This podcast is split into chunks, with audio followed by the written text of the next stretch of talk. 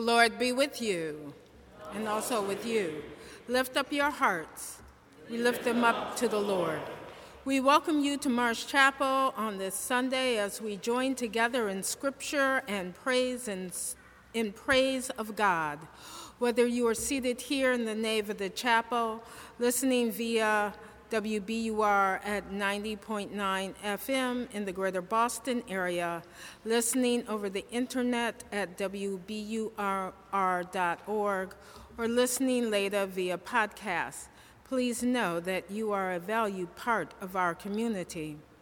My name is the Reverend Dr. Karen Coleman, and I have the pleasure of serving as the Associate Chaplain for Episcopal Ministry here at Marsh Chapel.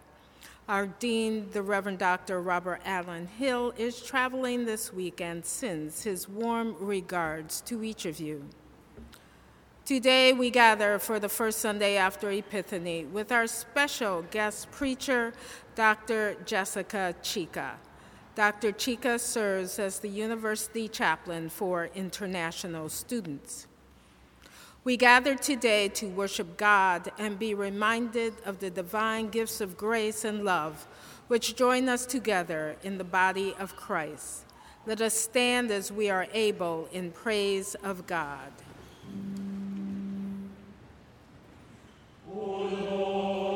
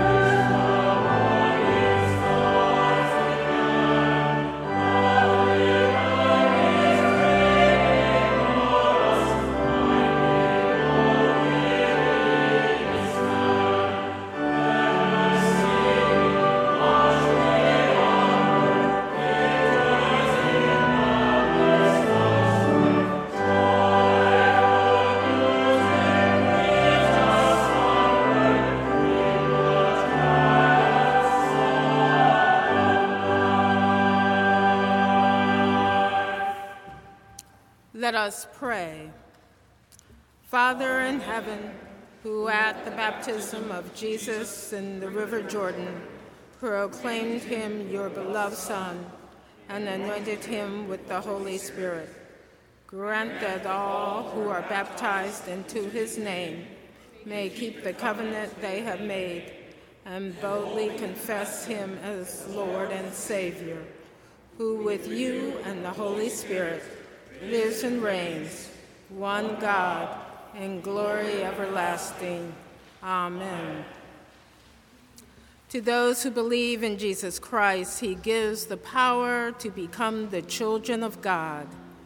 May the Lord, who has become, begun this good work in us, bring it to completion in the day of our Lord Jesus Christ.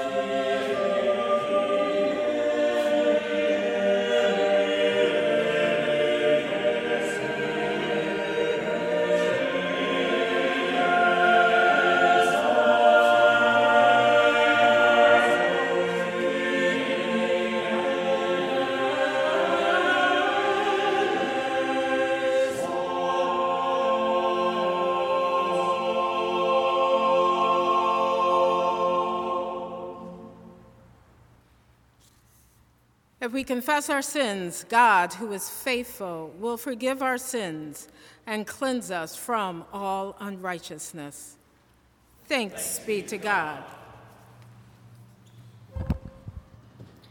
A lesson from the prophet Isaiah, chapter 42, verses 1 through 9.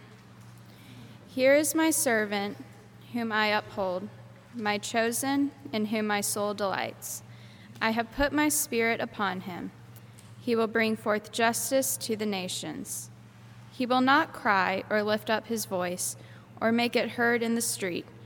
A bruised reed he will not break, and a dimly burning wick he will not quench. He will faithfully bring forth justice. He will not grow faint or be crushed until he has established justice in the earth, and the coastlands wait for his teaching. Thus says God the Lord who created the heavens and stretched them out, who spread out the earth and what comes from it, who gives breath to the people upon it and spirit to those who walk in it. I am the Lord, I have called you in righteousness. I have taken you by the hand and kept you.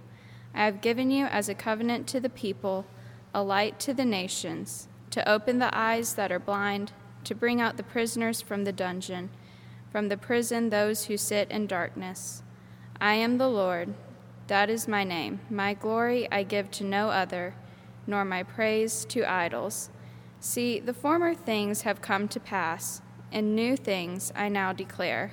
Before they spring forth, I tell you of them. The word of the Lord.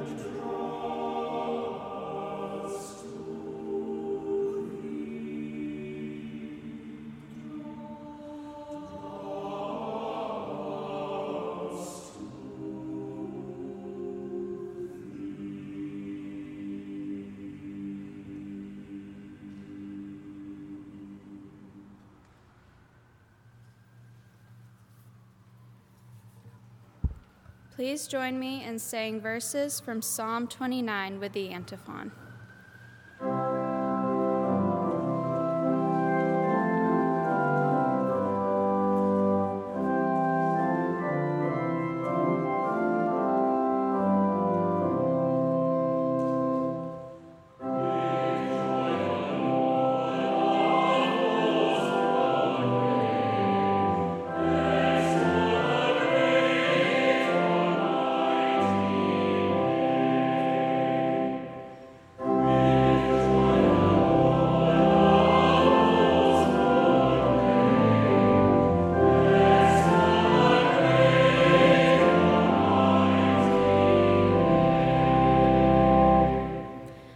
Ascribe to the Lord, O heavenly beings, ascribe to the Lord glory and strength. Ascribe to the Lord the glory of his name. Worship the Lord in holy splendor. The voice of the Lord is over the waters. The God of glory thunders, the Lord over mighty waters. The voice of the Lord is powerful. The voice of the Lord is full of majesty. The voice of the Lord breaks the cedars. The Lord breaks the cedars of Lebanon. He makes Lebanon skip like a calf, and Sirion like a young wild ox. The voice of the Lord flashes forth flames of fire. The voice of the Lord shakes the wilderness. The Lord shakes the wilderness of Kadesh. The voice of the Lord causes oaks to whirl and strips the forest bare. And in his temple all say, Glory. The Lord sits enthroned over the flood. The Lord sits enthroned as king forever. May the Lord give strength to his people. May the Lord bless his people with peace.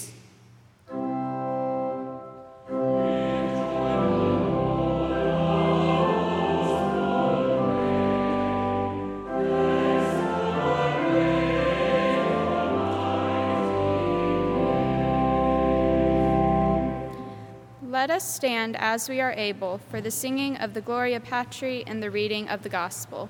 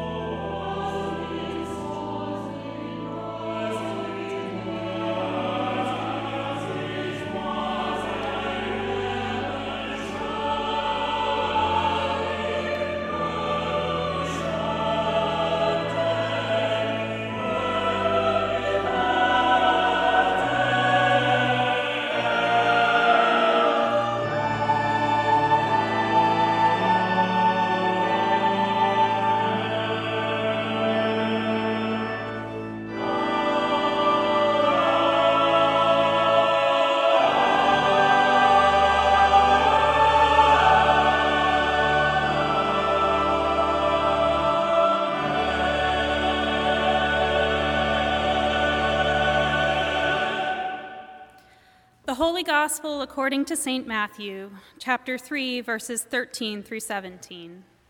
Glory to you, O Lord. Then Jesus came from Galilee to John at the Jordan to be baptized by him. John would have prevented him, saying, I need to be baptized by you, and do you come to me? But Jesus answered him, Let it be so now for it is proper for us in this way to fulfill all righteousness. Then he consented. And when Jesus had been baptized, just as he came up from the water, suddenly the heavens were opened to him, and he saw the Spirit of God descending like a dove and alighting on him. And a voice from heaven said, This is my Son, the Beloved, with whom I am well pleased. The Gospel of the Lord. Praise to you, Lord Christ. Please be seated. Grace and peace to you from God, our Creator, and our Lord Jesus Christ. Good morning. Welcome to a new year, a new decade, a time that years ago seemed so far off in the future 2020. We're solidly into this new year now, having finished our holiday festivities and returned to our regular lives of work and school, although our students still get one more week of winter break to enjoy. We're back to early morning risings, rush hour commutes, and the horizon of what this new year will have in store for us individually in our local and national communities and in the world. Like some of you, I was fortunate enough to spend my holiday break with my family. Christmas and New Year's fell on Wednesdays this year, extending my time with them just a little bit longer than normal and allowing for some deep rest and relaxation. It also meant that I was treated to my mom's cooking and baking. Baking is a big part of my family's Christmas celebrations. My mom mixes her fruitcake batter sometime in November every year so that it can be steamed and then wrapped in sherry soaked cheesecloth and then in aluminum foil stored in our large black lobster pot in the basement until it is appropriately aged and ready to be distributed to family, friends, and neighbors at Christmas time. And I know what you're thinking fruitcake is the ultimate Christmas time gift punchline, but people love my mom's fruitcake. I think the sherry might have something to do with it. In addition to fruitcake, there's a day of pump- baking pumpkin bread, and then, of course, baking Christmas cookies, sugar jumbles, peanut butter Hershey Kiss cookies, mincemeat cookies, which are my dad's favorite, peanut butter, and of course, the old standard chocolate chip. All of this baking in my youth has led to my own love of baking as an adult. But there's something about the way that my mom makes things that I still haven't quite been able to capture. Maybe it's because the recipes I have inherited from her aren't actually the recipes that she uses. For example, the recipe I have for pumpkin bread, which she copied from her own recipe card, is incorrect. I only found this out at Christmas this year. Number one, she doesn't use nutmeg, even though it's in the recipe, only cinnamon. Number two, the recipe calls for three cups of sugar. The recipe yields six loaves, so it's not as sugary as you're thinking. But my mom only uses one cup of sugar, just one. It doesn't say that anywhere in the recipe that I have. Granted, the pumpkin bread that I made this year still came out fine, even with using nutmeg and three cups of sugar, but it didn't taste like how I remembered. Those little tweaks and shifts in family recipes often yield better results, but we only find them out by either making mistakes or through direct communication from the recipe owner. There are many other recipes I could list where my mom instructs to add things like flour until it's enough, whatever that means. Actions you can only learn through practice, trial, and error. The recipe is a guideline, but not the rule of how to get things just right. Sometimes it's through relationship with another that we really find out the right way to do something. Many of us struggle with wanting to get things right. People seek a plan, a direction, a recipe, if you will, for finding the best way to create the most fulfilling life, whatever that might mean for them individually. We compare ourselves to others and feel less accomplished or like we don't know which path to take sometimes. Wouldn't it be great to have a recipe or a set of instructions that can help us learn what to do when aspects of our lives don't turn out the way that we expected. How can we find those necessary edits or tricks that can help us accomplish the things we need to do? There's a plethora of decisions and actions that may worry us today. Some of them are personal, like how to live a healthy, generous, and loving life. But many are beyond our personal control. We see our communities divided by ideologies and bigotry. We witness global powers threatening and, in some cases, executing attacks on other countries, leaving civilians injured or killed and provoking fear, anxiety, and hatred. Natural disasters such as the wildfires in Australia and the compounding earthquakes in Puerto Rico, some on scales we've never witnessed before, destroy homes, habitats, take lives, and make recovery seem improbable. Clearly, these kinds of problems have no set out guides for response. But we do have ethical insights from our religious tradition that can help guide us in times of trouble such as these. Combined with our lived experience and our relationship with others, we learn how to best live out our Christian calling in the world. Sometimes making mistakes, but hopefully moving forward toward sharing love and establishing justice. Prophetic language is an important part of the Judeo Christian heritage. The prophets found in the Hebrew Bible, or the Old Testament as many Christians refer to it, perform a variety of functions for the Israelite community. Prophets have the power to see what and name what is happening presently while at the same time bringing attention to the possibilities of what could be. They operate at multiple levels within the community as an ethical guide, a theological interpreter, a political critic, and an advocate for social welfare. The prophetic voice changes as the community and its circumstances change. When the people or leaders are, are not living into the will of God, prophets bring harsh warnings of potential outcomes and remind them of the important commitment they've established with God through their covenantal relationships. When the community is in disarray, prophets remind the people of their ethical responsibilities to one another and to God. Prophets can also challenge the status quo to bring about necessary change in the hearts and minds of leaders and people, sometimes challenging temporal authority in order to seek truly divinely inspired justice for the community. The prophetic voice carries the nuances of behavior that go beyond the regular teachings and beliefs found in sacred texts and practices, connecting the abstract ideals of God's will to, the, to direct actions in particular contexts. These voices provide the guidance similar to notes scribbled in the margins of a long established recipe. In today's reading from Isaiah, we are confronted with Deutero Isaiah transmitting the words of God to the Israelites who are living in a time of exile. Although the language used initially is the singular he, God is speaking to the community of Israel as a whole. They, collectively, are the servant. The Babylonians have just captured Judah and destroyed the temple in this context, leaving the Israelites without a home and with a feeling of hopelessness. The Israelites reasonably could have been so anguished and angry about their exile that they could, they could have not trusted in God. They could have disbanded as a community and lost trust in one another. They could have turned on other communities and harmed them in their frustration.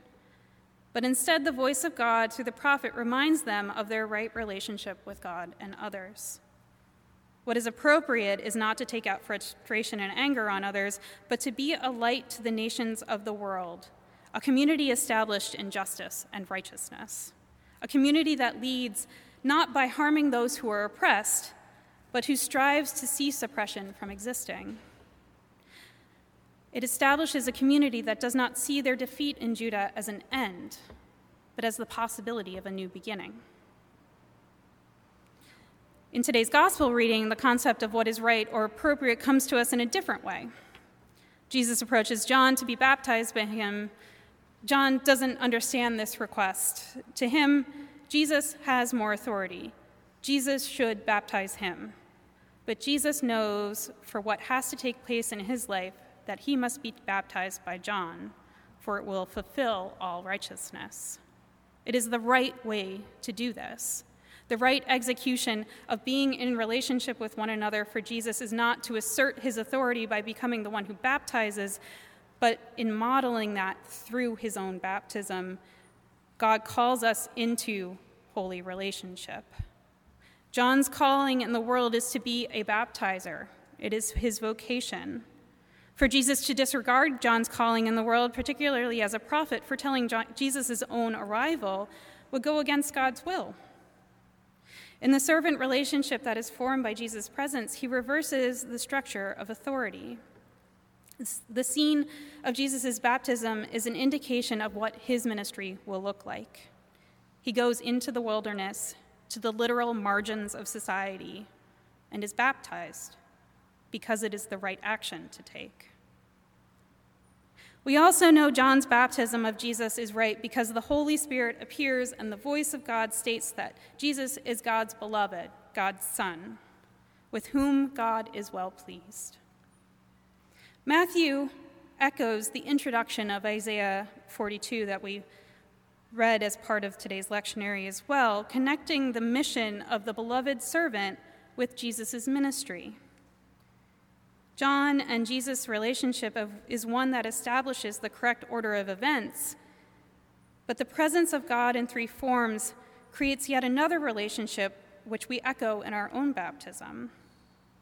We enter into a relational community with God, of course, but also with those who follow Jesus' teaching.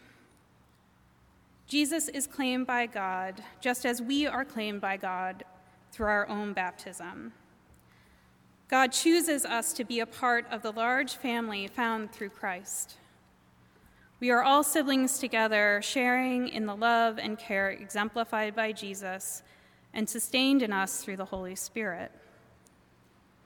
Jesus instructs, us through his ministry and teaching what God's will is to look like in the world, and through following that will, we will create a more just society.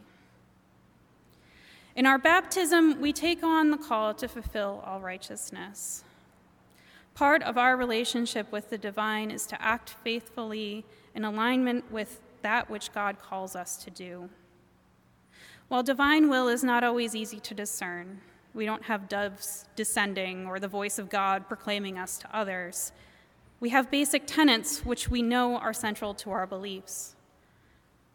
Jesus' ministry and death teaches us how God's will can be lived out loving our neighbor and our enemy, seeking justice for those who are voiceless, poor, oppressed, or imprisoned, coming, to get, coming together in community to worship and share our lives with one another, practicing forgiveness against those who have wronged us.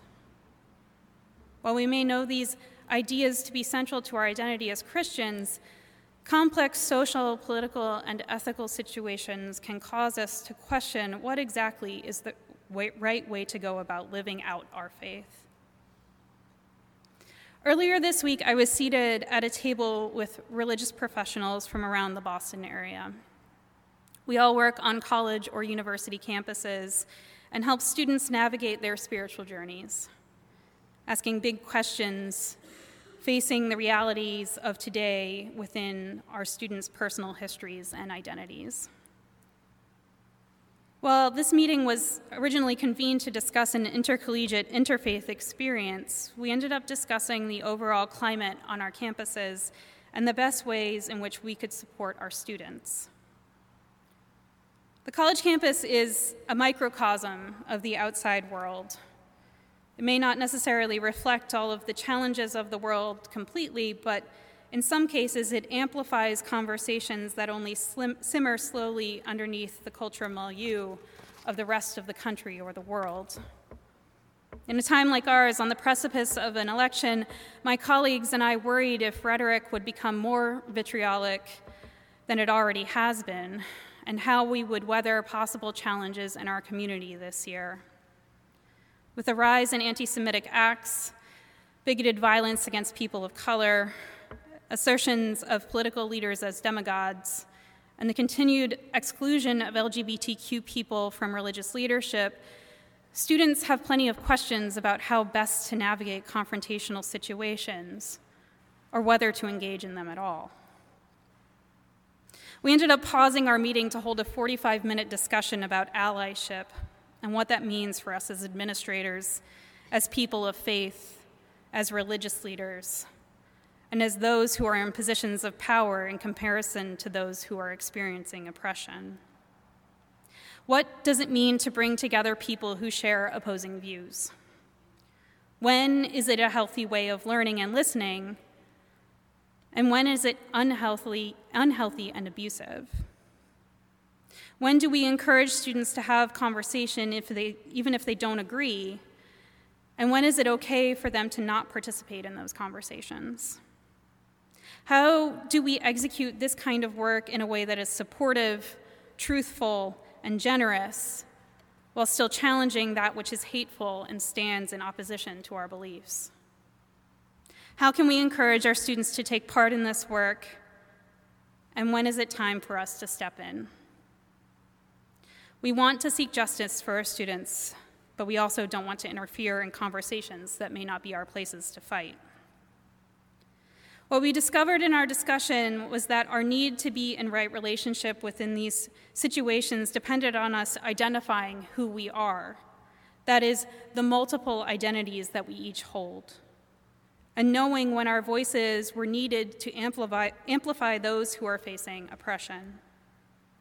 As one of my colleagues put it, we need to be hearing in a new way those who are hurting, and then focusing on how those relationships matter. It is through this self reflection that we can see the ways in which our society may privilege certain aspects about our particular existence that prevents us from fully understanding the harm experienced by others. For Christians, we can rest in the assurance that we are baptized in the name of the triune God, that God bestows grace upon us no matter how difficult the decisions we must make are and the wrong turns or stumbles we may encounter. We must claim our Christian identity in the face of evil and boldly state, I am baptized. As Lutheran pastor and speaker Nadia Bolz-Weber reminds us in her, her article, how to say defiantly, I am baptized. She writes, The longer I try to participate in God's redeeming work in the world, the more I am convinced, despite my proclivity to cynicism, that there are indeed forces that seek to defy God. And nowhere are we more prone to encroaching darkness than when we are stepping into, when we are stepping into the light.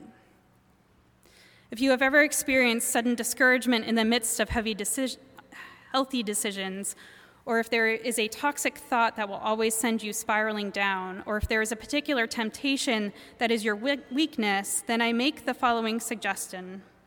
Take a note from Martin Luther's playbook and defiantly shout back at this darkness I am baptized.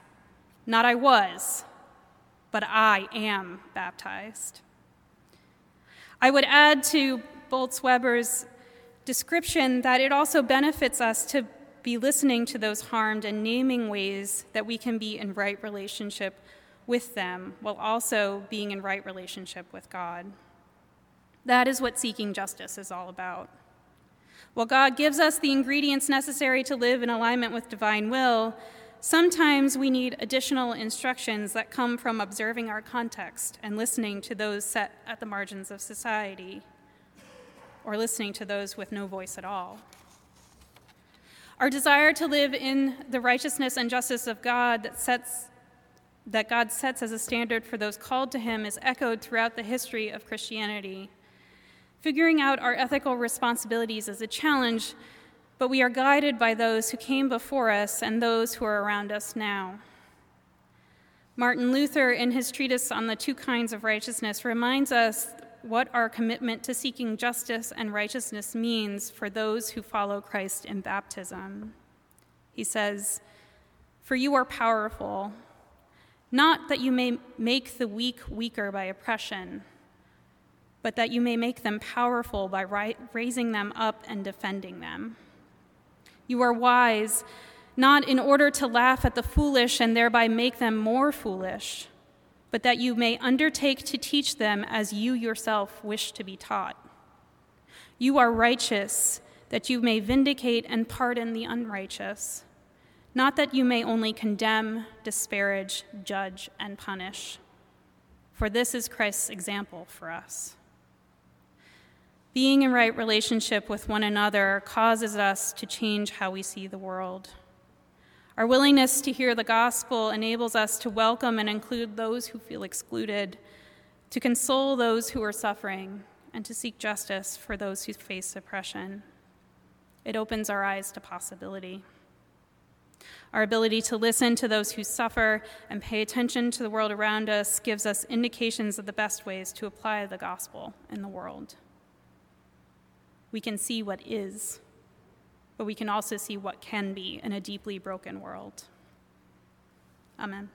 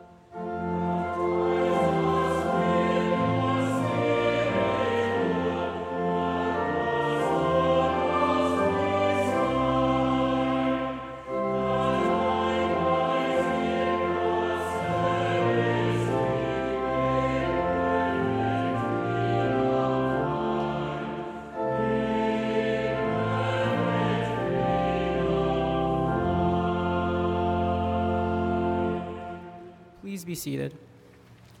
We now come to the time in our service when we turn our hearts and minds to prayer and lift up our lives and ourselves to God. Please assume an attitude and posture of prayer by either remaining seated, standing, kneeling, or coming to the communion rail as we sing together our call to prayer Lead me, Lord.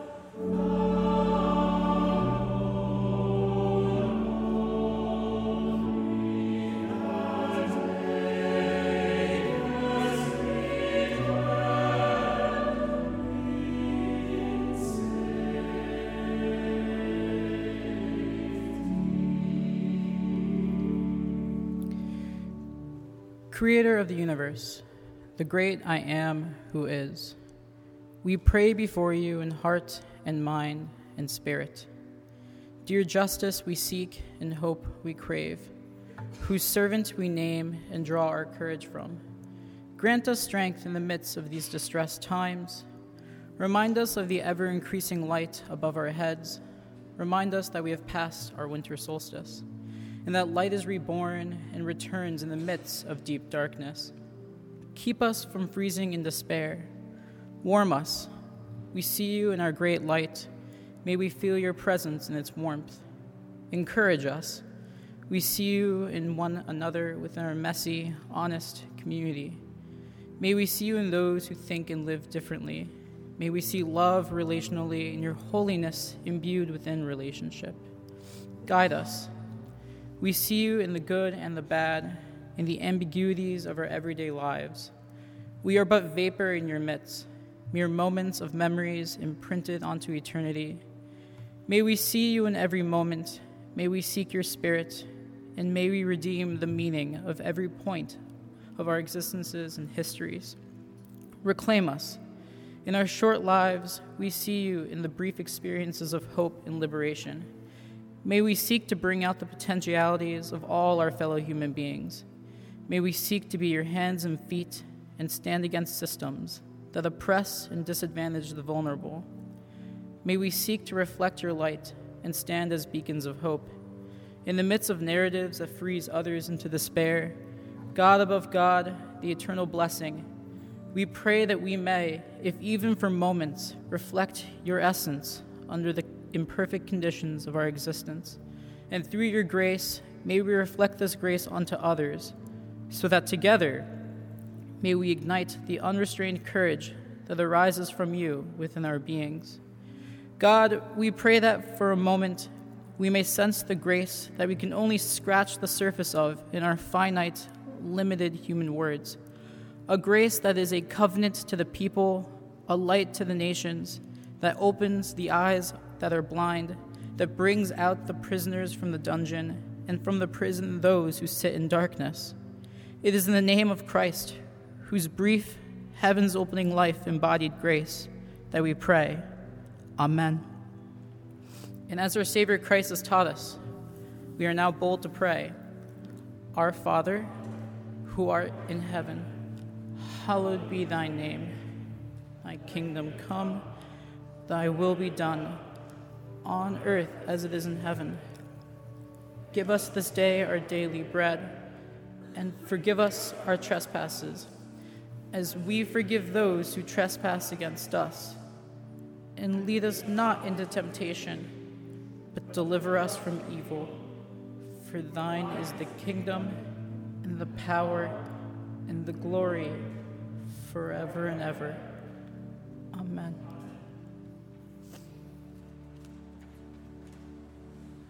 Religion was a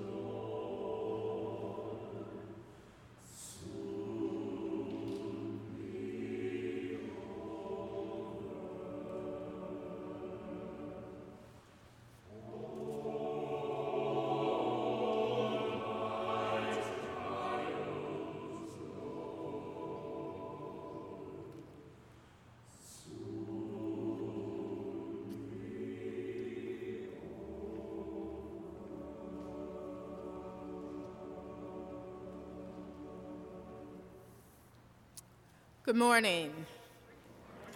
On behalf of the Marsh Chapel staff, we welcome you again to Marsh Chapel on this unseasonably warm Sunday morning. Thank you for joining us as part of our community of worship today.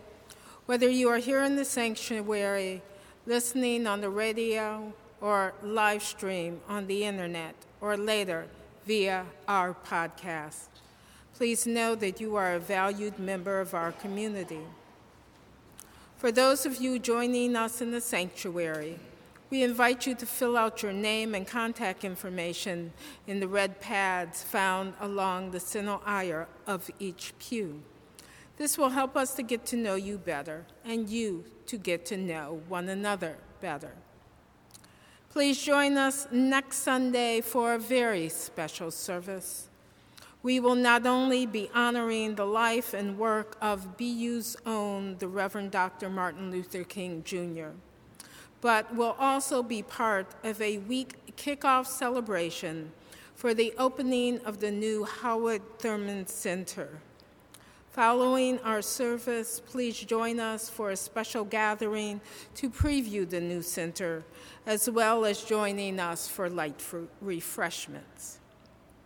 This semester, the morning study book group will be reading Jim Wallis's Christ in Crisis.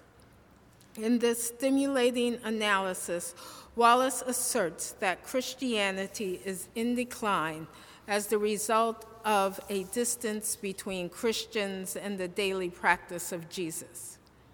In eight questions, he looks at concerns Jesus raised and discusses how the lessons of the gospel apply to the current cultural and political climate. Books and schedules may be obtained in the Marsh Chapel office. The suggested donation for the book is $20. Marsh Chapel will be participating in the Boston citywide reading of the Parable of the Sower, written by the award winning author Octavia E. Butler on Thursday, February 13th and Wednesday, March 4th from 12 to 1:30. Please bring your lunch. Coffee, tea, and dessert will be provided. Please refer to the link on the chapel website for further information and to RSVP to the event. For all other news and upcoming events, please visit the chapel at bu.edu slash chapel, where there is also the opportunity for online giving.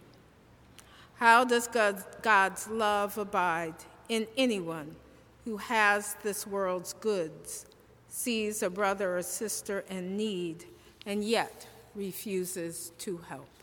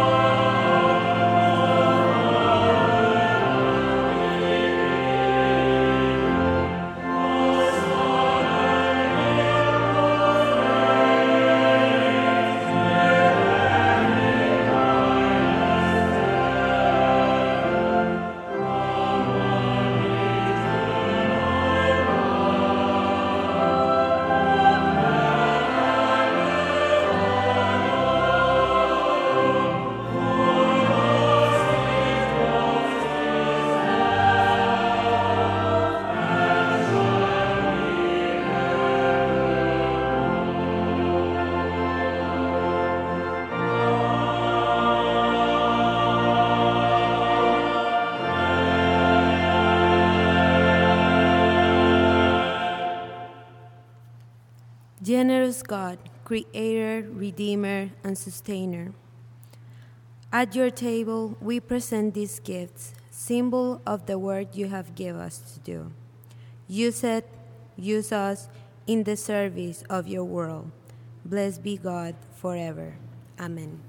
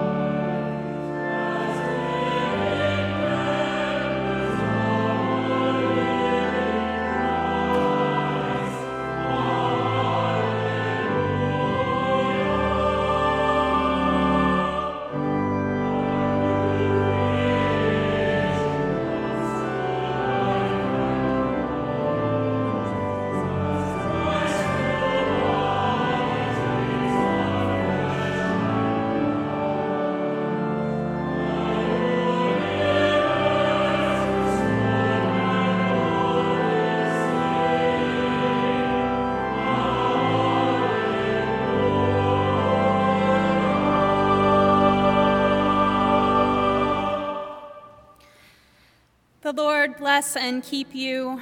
The Lord's face shine on you with grace and mercy. The Lord look upon you with favor and give you peace. Amen.